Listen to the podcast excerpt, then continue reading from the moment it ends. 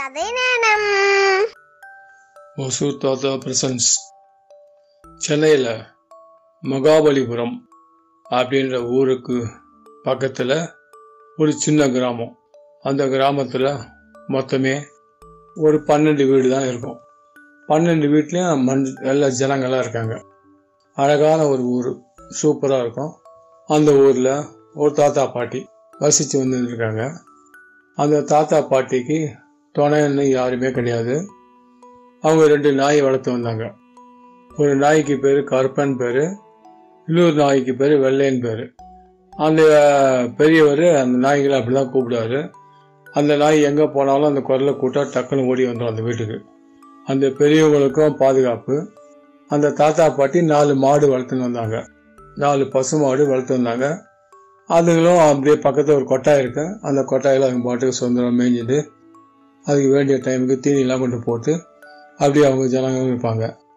இந்த தாத்தா பாட்டி இல்லை தாத்தா மட்டும்தான் வெளியெலாம் போவார். பாட்டி எங்கேயும் வெளியிலே போக மாட்டாங்க. வீட்டுக்குள்ளே தான் இருப்பாங்க. தாத்தா எங்கே ஊருக்கு கடைக்கெல்லாம் போனாங்க. அந்த தெரு ஓரத்தில் பஸ் ஸ்டாப் இருக்குது அந்த வந்து பஸ் ஸ்டாப்பில் ஏறி அந்த பக்கத்து இருக்கிற டவுனில் போயிட்டு எதாவது வாங்கினேன்னா போய் வாங்கிட்டு வராரு அப்போ இந்த நாய்கள்லாம் கூடியே போவோம் அவர் கூட. அது தெரு கோடி மட்டும் போவோம் போயிட்டு அந்த தாத்தாக்கு பஸ் வந்தோடனே ஏறி பண்ணலாம் வா வா அப்படின்னு இந்த ரெண்டு நாய்களும் ரெண்டு கொலை கொலைக்கும். உடனே தாத்தாவும் டேய் வீட்டுக்கு போங்கடா பத்திரமா போங்க வீட்டுக்கு நேர. ஆ அப்படின்னு தாத்தா டை தாத்தா கை காமிப்பார். ரெண்டு ரெண்டு நாய்களும் தலையை தலையை இப்படி ஆட்டிட்டு திரும்பி அப்படியே வீட்டுக்கு வந்துடுங்க வீட்டு வாசலில் வந்து படுத்துட்டு அதுக்கு பாட்டுக்கு பாதுகாத்துட்டு எங்கேயாவது சுற்றுங்க எங்கள் சுற்றின போக மீதி டைமில் வீட்டு வாசல் வந்து அப்படி படுத்துக்கும். அந்த மாட்டு கொட்டாய் பக்கத்தில் அப்போ போய் எட்டி எட்டி பார்க்கும். இதுபடி தாத்தாவுக்கு ரொம்ப ஒத்தாசையாக இந்த ரெண்டு நாய் இருந்தது அந்த ஊரில் வந்து எதுக்கு எடுத்தாலும் வெளியில் தான் போவோம் ஒரு சின்ன கிராமம் பாண்டி வீடு தான் இருக்கு இல்லையா? உடம்பு உடம்பு சரியில்லை அப்படியே போச்சுன்னா பக்கத்து எங்கேயாவது ஒரு பதினஞ்சு கிலோமீட்டர் தள்ளி தான் அவங்க ஒரு டவுனுக்கு போகணும். அங்கே தான் டாக்டர் கிட்ட பார்க்குற மாதிரி இருக்கும். அந்த ஊரில் அந்த மக்களாக சேர்ந்து எல்லாம் என்ன பண்ணாங்க?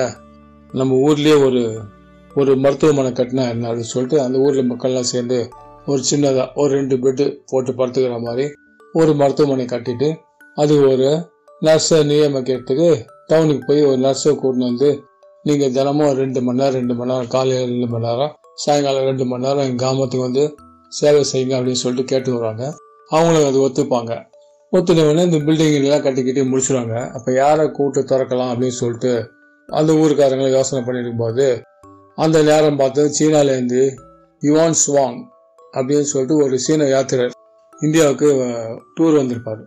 யுவான் ஸ்வாங் அவர் தமிழ்நாட்டுக்கு வந்திருக்காரு. தமிழ்நாட்டில் வரும்போது தமிழ்நாட்டில் வந்து அப்போ வந்து இந்த மகாபலிபுரம் அப்படின்ற ஊரில் ரொம்ப ஃபேமஸான ஊர்.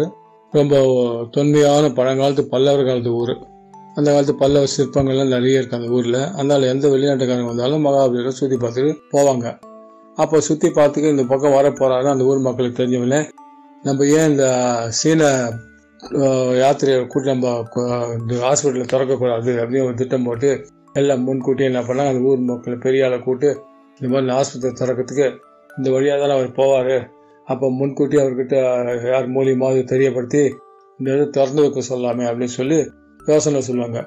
அதுக்கு அந்த ஊரில் போயிட்டு எல்லாம் அந்த கலெக்டர்லாம் போய் பார்த்துட்டு இந்த விஷயத்த சொல்லுவாங்க. சரி பண்ணிக்கலாம் விடுங்கன்னு சொல்லிட்டு அந்த அந்த யுவான் சுவாங் அன்றைக்கி அந்த பக்கமாக வரும்போது அந்த ஊர் மக்கள்லாம் அவருக்கு வந்து வரவேற்பு கொடுத்து அப்படியே வெளியே நின்றுட்டு இருப்பாங்க.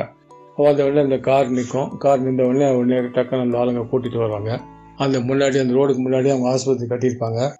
அந்த கட்டின ஆஸ்பத்திரியில் வந்து அவங்க ரிப்பன் கட் பண்ணிவிட்டு அவங்க எல்லாருக்கும் ஒரு டாட்டா சொல்லிட்டு கிளம்பி போயிடுவாங்க. அன்னிலேருந்து அந்த ஊரில் அந்த ஆஸ்பத்திரி மக்களுக்கு ஏதாவது உடம்பு சரியில்லை ஜுரம் சளி கிளி அப்படின்னா வந்து அந்த நர்ஸு ரெண்டு மணி நேரம் இருப்பாங்க. அவங்ககிட்ட சொல்லி மாத்திரை கத்தை வாங்கிட்டு போவாங்க. ஊசி ஈசி போட்டுப்பாங்க அப்படியே அந்த ஊர் போயிருந்தது.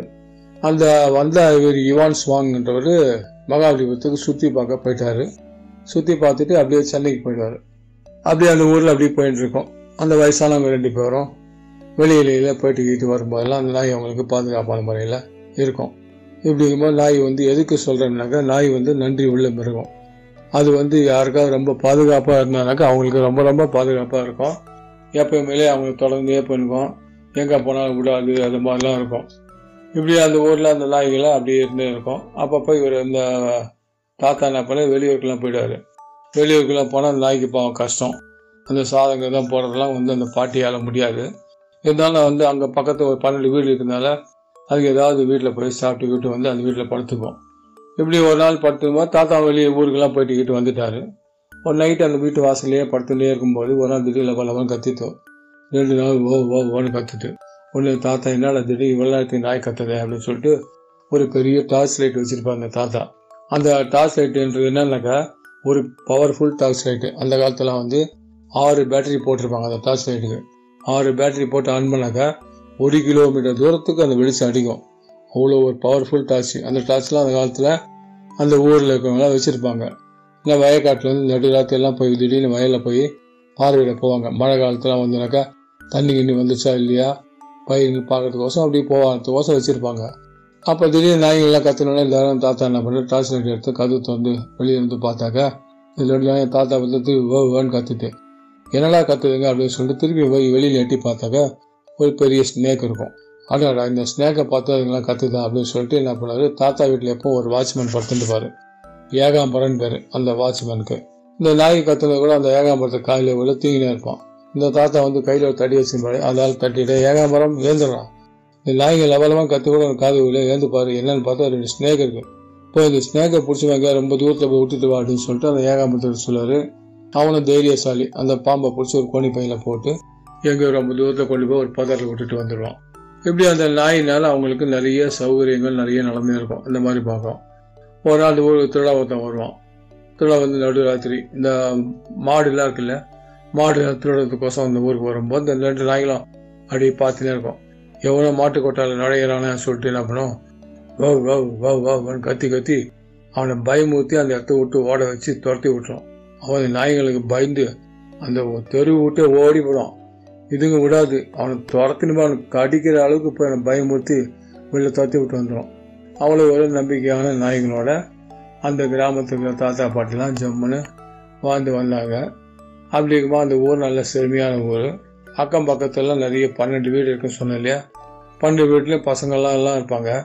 அந்த பசங்கள்லாம் கூட இந்த நாய்களுக்கு ரொம்ப செல்லமாக இருக்கும்.